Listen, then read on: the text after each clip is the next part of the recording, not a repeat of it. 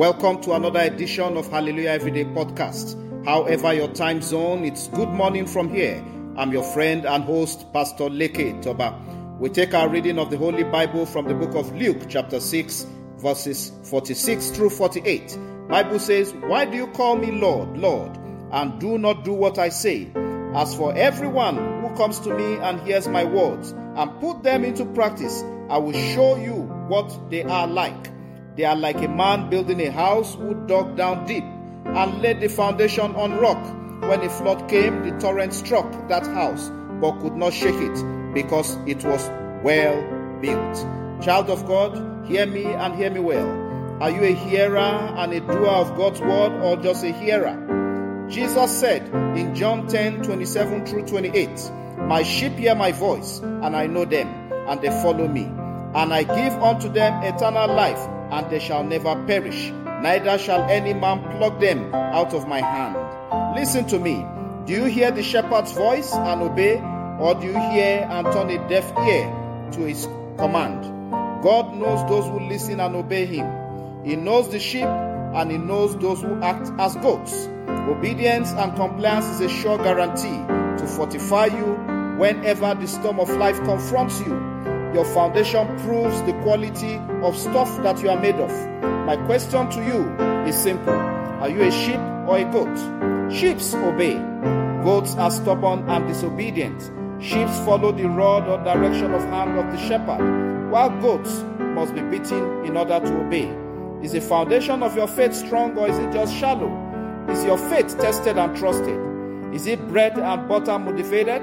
The faith of a Christian is built through seasons of encounters and not just one day experience. Jesus Christ is interested in one hundred percent obedience, not fifty, not ninety, not ninety-nine, but one hundred percent. The promise of God for compliance is eternal life. And nothing, I repeat, nothing can pluck you out of God's hand. That means no matter the storm, you will overcome in Jesus' name. No matter the battles, you will prevail. No matter what comes your way, God will keep you as a strong tower, and he will give you, obedient and faithful doers of his word, eternal life. He says, "You will never perish, neither shall any man pluck you out of his hands." That is a reassurance that God is your defense. Child of God, ponder on these words today. Meditate on them and allow the Holy Spirit give increase. As for me, I choose to serve God one hundred one percent. For as long as God be for us, no one can be against us. Now I pray for you. It is well with you. Your feet will take you to places of greatness. Your hands will carry great testimonies. You will not be cut down. Your glory will not be covered by the blanket of darkness. Your blood will not be used to balance evil accounts. I bless you today.